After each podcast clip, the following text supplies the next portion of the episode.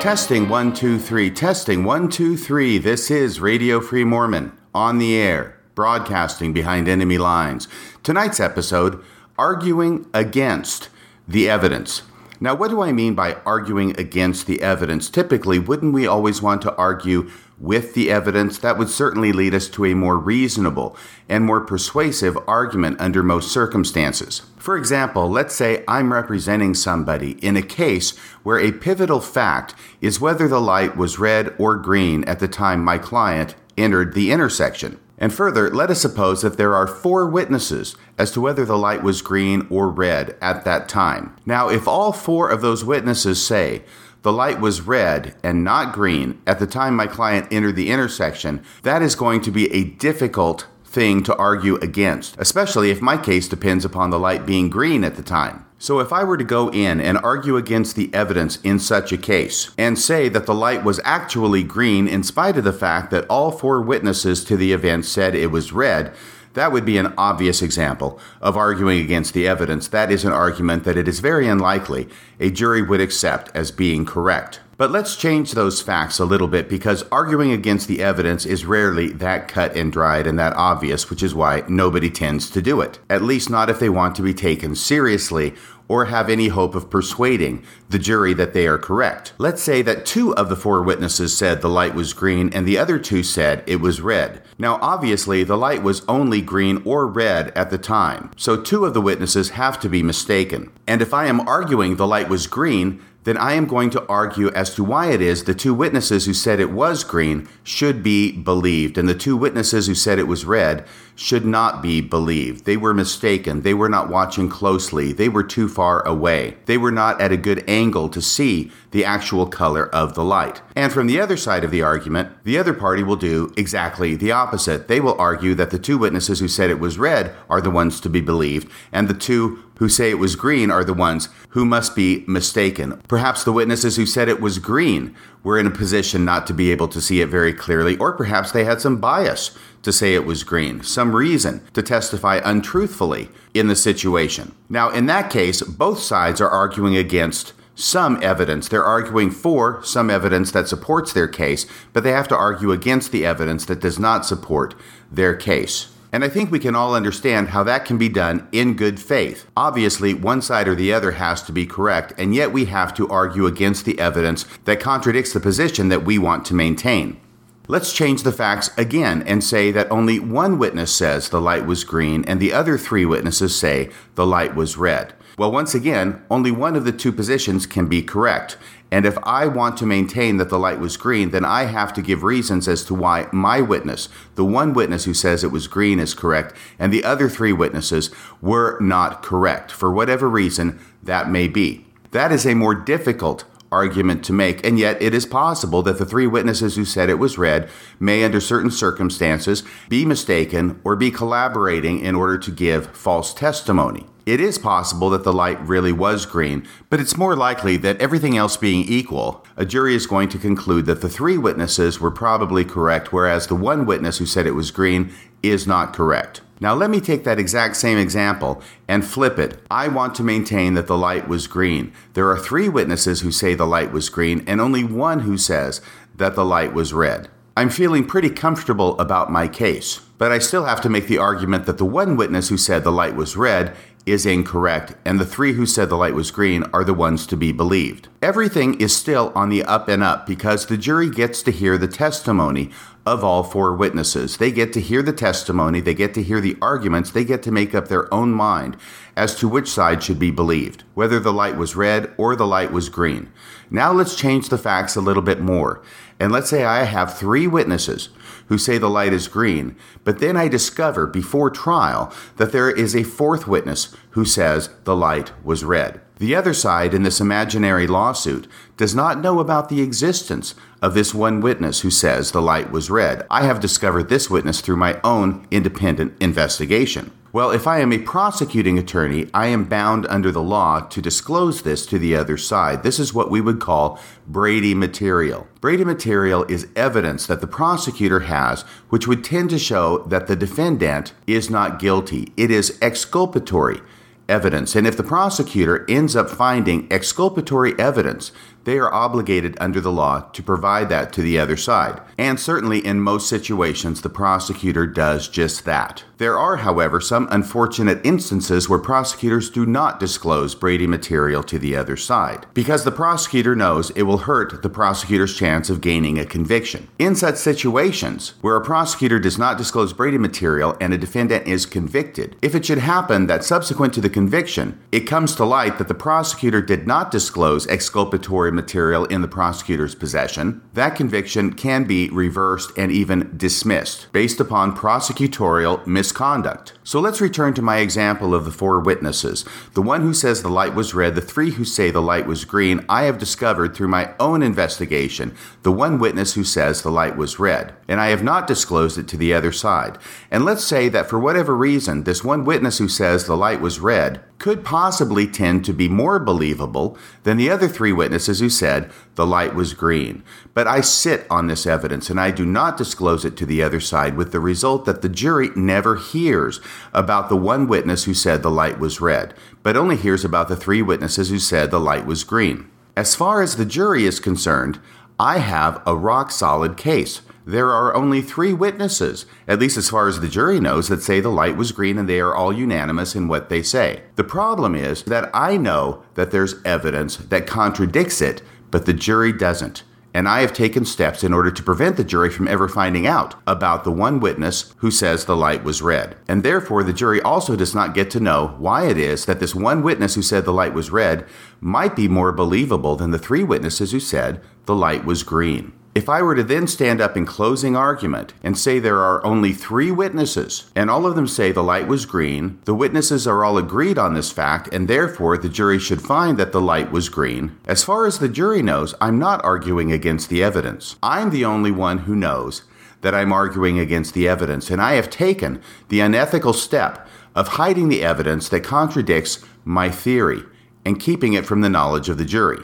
Okay, why have I gone into this long series of hypotheticals about the light being green and the light being red, and the number of witnesses who say the light was green and the number of witnesses who say the light was red, and then hiding the evidence of the one witness who said the light was red? Well, the reason why is because a listener to the Radio Free Mormon program named Steve sent me an email regarding an article that was written in 1960 for the church magazine, The New Improvement Era by none other than Joseph Fielding Smith. And as many of you may be suspecting, this has to do with the 1832 account of the first vision. I devoted an entire episode to this subject. I believe it was episode number three, Hiding Church History, and I have touched on these facts several times since then. The thumbnail version is this there are four accounts known of the first vision, which Joseph Smith either authored or spoke, and it was written down by a scribe. Those are the 1832 account, the 1835 account, the 1838 account, and the 1842 account. In the last three of those accounts, including the 1838 account, which became the official version and is published in the Pearl of Great Price, Joseph Smith recounts seeing two beings in his first vision, the Father and the Son. But in the 1832 account, the earliest of the four accounts, and the only one written in Joseph Smith's own handwriting, Joseph Smith reports seeing only one being, and that being was the Son of God, i.e., Jesus Christ, which is made clear from the context. Now, as listeners to this program know, the 1832 account was not generally known among members of the church. In fact, it was completely unknown among members of the church up until 1965. And once again, going with the thumbnail sketch, the reason why is because Joseph Fielding Smith, in the 1930s, when he was not only an apostle but also the church historian, happened upon the 1832 account of the first vision. He had it cut out of letter book one in which it was contained. He took those pages and stored them in his safe, his locked safe, in his office, and he hid the 1832 account there. It is obvious that Joseph Fielding Smith knew the contents of the 1832 account vision. He knew that it mentioned Joseph Smith seeing only one being in that vision, and that is almost certainly why it is that he took steps to have it removed from the letter book in which it was contained and hid it in his safe. We also know that Joseph Fielding Smith would not allow other people to see the 1832 account of the first vision, even if those other people were members of the leadership of the church, even in the presidency of the 70. And he required such people to get authorization from leadership above Joseph Fielding Smith, which would likely be the first presidency, in order for him to allow such people to read the account of the first vision. And even then, it was only under the promise and the blood oath, so to speak, that the person reading it not be allowed to make a copy and be forsworn against ever mentioning the contents of it to anybody else. That is what happened with Levi Edgar Young the member of the presidency of the 70, which once again is detailed in episode number 3, Hiding Church History, and which itself is based upon the excellent scholarship done by Stan Larson as published in a 2014 dialogue article. It was not until 1963 and 1964 that knowledge of the existence of this account of the first vision was leaked to the public, and in 1965, Joseph Fielding Smith or somebody else at his direction under mounting pressure had the pages taped once again back into the letter book from which it was cut three decades before, and then it was brought to the attention of Paul Cheesman, a graduate student at BYU, who was writing a master's thesis at the time for inclusion in his master's thesis. It is against this backdrop that Joseph Fielding Smith wrote an article in 1960. Remember, as of 1960, the 1832 account is in his safe. He knows it's in his safe, he knows it is protected against public dissemination, and very few people other than himself know the contents of that document.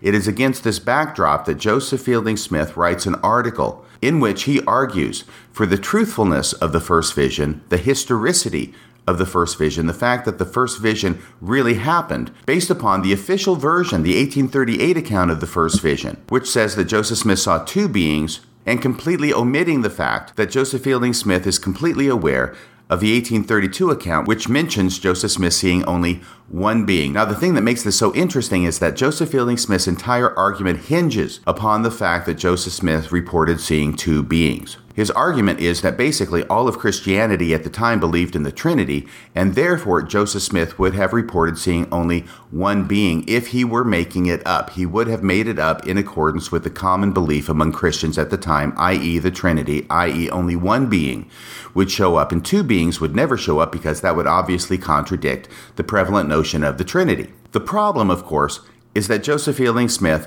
is keeping information from his audience. He is hiding information from the jury. He knows about somebody who said that the light was red. He's only going to talk about the three people who said the light was green. And in fact, in this case, we're talking about not four different witnesses, we're talking about one and the same witness giving four different reports of whether the light was red or the light was green, of whether there were two beings who appeared in the vision or only one being who appeared in the vision. And under these circumstances, the fact that the 1832 account is the earliest known version and the only one written in Joseph Smith's own handwriting would tend to indicate that that version more closely approximates the truth of what Joseph Smith claimed he saw, rather than subsequent versions in which he says he saw two beings instead of one. Let's go to that article now. This article comes from the February 1960 Improvement Era, pages 80 through 81. Once again, this article was brought to my attention by a listener to the program named Stephen White, and yes, I did make sure I had permission from him to use his full name before including it here.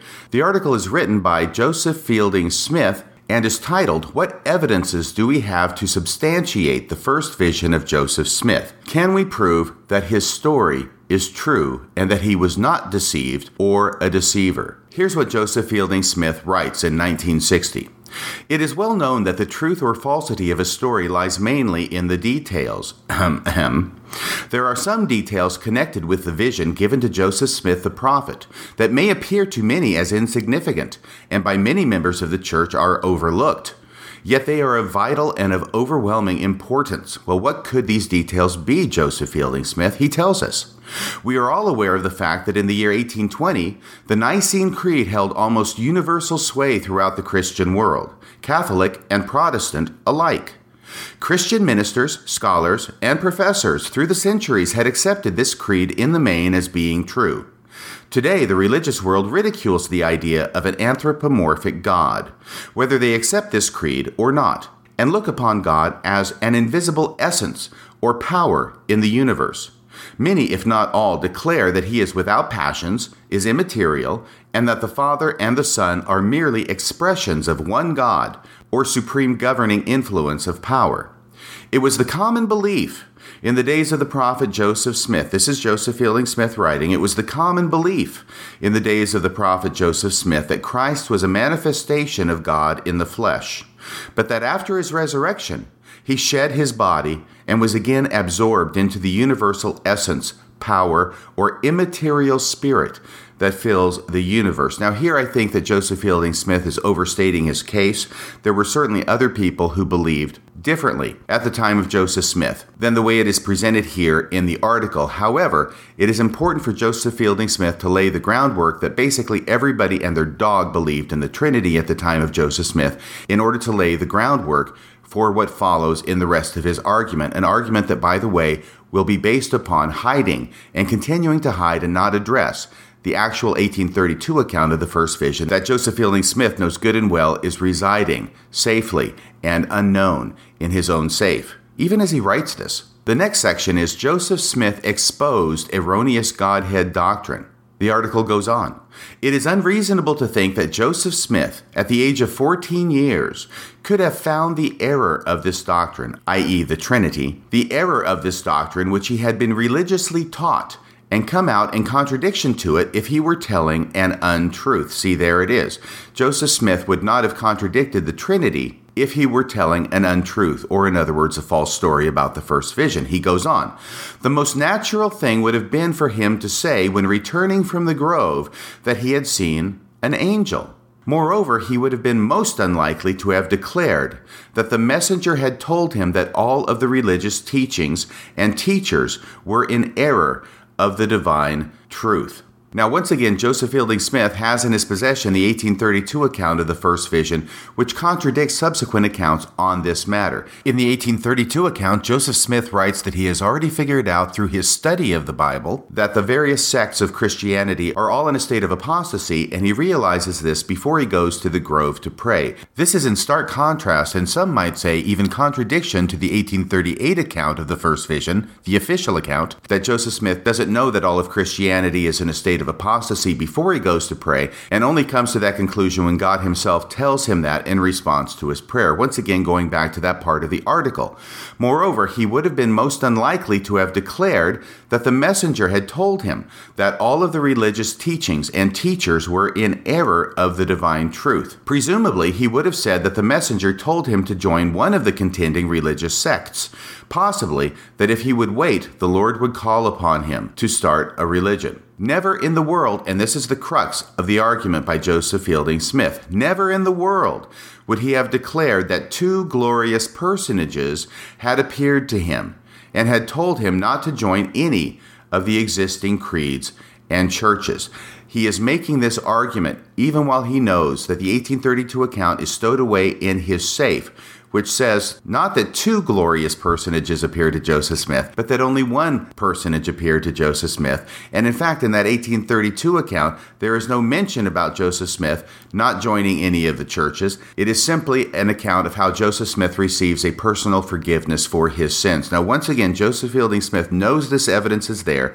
He's keeping it from his audience, and it is based upon the fact that his audience does not know the existence of the evidence that Joseph Fielding Smith himself knows about that he makes this startling argument. Once again, quote, Never in the world would he have declared that two glorious personages had appeared to him and had told him not to join any of the existing creeds and churches. He goes on, Without question, this was the furthest thing from his mind when he went into the grove, and that was his expression afterwards. Well, at least in accounts other than the 1832 account that only Joseph Fielding Smith knows about.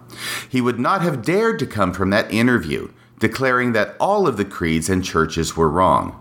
Young as he was, he had wisdom enough to know that such a thought would have been fatal and would have brought only condemnation upon his head. Well, it is an open question as to what Joseph Smith actually said, if he said anything when he came out of the grove when he was 14. All we know is that the first time he gets around to recording it is in 1832, 12 years later, two years after the church has been organized, and even in that first handwritten account, he says nothing about two beings appearing to him, and he says only that the message was that his sins were forgiven. Going on with the article.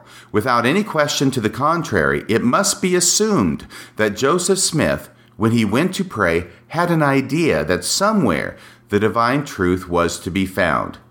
If he had cunningly thought out a plan, now get this, if he had cunningly thought out a plan, he surely would not have dared to face the religious world with such a story as that he had received a visitation from both the Father and the Son.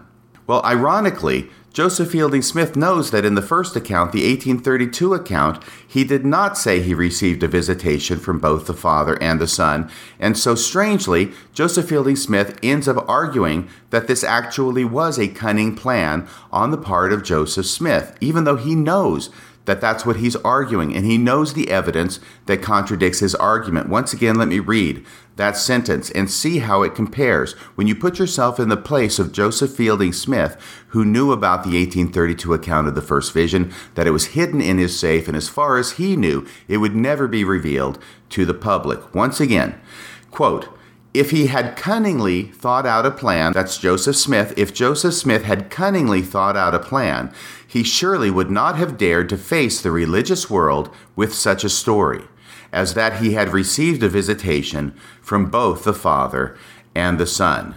Going on with the article. From all the teachings he had received, well, we're kind of presuming a lot there, but from all the teachings he had received, that was evidently the furthest thought from his mind. It was too revolutionary and conflicted universally with all of the religious creeds, Catholic and Protestant, in the world. Now, get this next line, please. Pay close attention here. This is remarkable, honestly. Quote, he, Joseph Smith, might have said that the Son of God had appeared to him, but this is something very remote, considering the universal belief. Now, this is incredible to me, and here's why. In the 1832 account, the account that really only Joseph Fielding Smith knows about in his safe, remember? That's exactly what happened. Joseph Smith said that only the Son of God appeared to him. And yet, Joseph Fielding Smith is willing to write in 1960 he might have said that the Son of God had appeared to him, but this is something very remote, considering the universal belief. Joseph Fielding Smith, why are you saying that it's very remote when you know that that is actually what Joseph Smith said in his earliest account. Here, Joseph Fielding Smith is arguing against the evidence, against the evidence that only he knows, and therefore he feels safe in making this argument. He is relying on the three witnesses, i.e., the 1835, 38, and 42 accounts of the first vision, that say the light was green, while completely knowing about the 1832 account, the one witness that said the light was red, and hiding that intentionally and deliberately from his audience in order to make his case. Now, the article written by Joseph Fielding Smith in 1960 goes on from that point and addresses other parts of his argument which do not concern us too much here. The amazing thing is that all of this was written by Joseph Fielding Smith in 1960 and published in 1960, while Joseph Fielding Smith actually had the 1832 account in his safe and had already had it there for over three decades. He would not even allow a member of the presidency of the 70 to look at it without approval from leaders higher up than Joseph Fielding Smith, and then only under absolute condition that a copy of the 1832 account of the first vision not be made and that the contents not be discussed with anyone else. All of the secrecy that Joseph Fielding Smith is going through in this regard is one thing.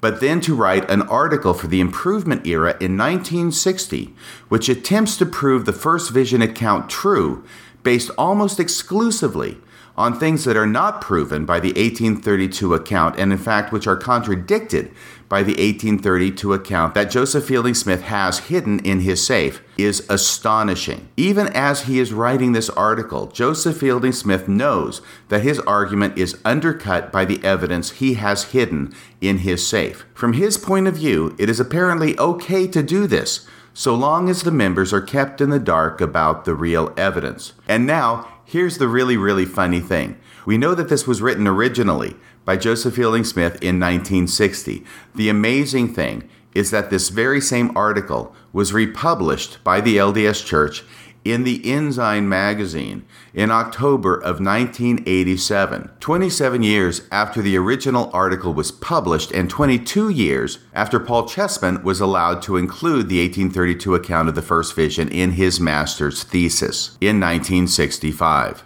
There is nothing in the Ensign article from October of 1987 that indicates that this part of Joseph Fielding Smith's argument is undercut by the 1832 account of the first vision. It is treated as if it did not exist. And indeed, as of 1987, the LDS Church was still doing a pretty darn good job of keeping knowledge of the 1832 first vision account from its members. Certainly, they were doing a good enough job of it to feel no compunction whatsoever about republishing this 1960 article by Joseph Fielding Smith, which depends upon the reader not knowing about the 1832 account of the first vision. So, what am I to make of the strange article from 1960 in which Joseph Fielding Smith argues that the first vision is true specifically because Joseph Smith reported seeing two beings in the vision? And not only that, he says that if Joseph Smith had made the whole thing up, if it was a cunning plan by Joseph Smith, he would have reported seeing only one being in the vision.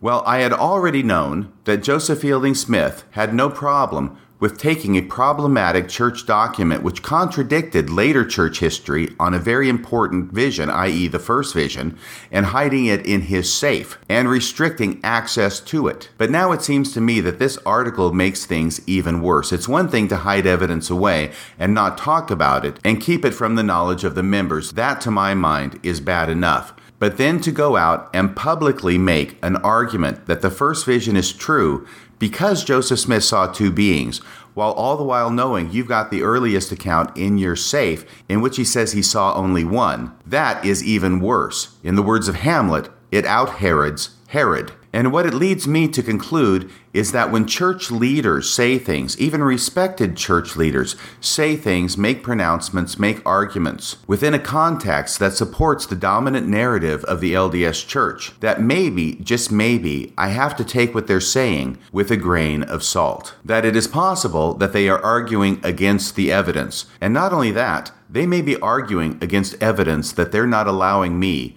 to know about. A disquieting thought indeed. Well, that's about all for tonight.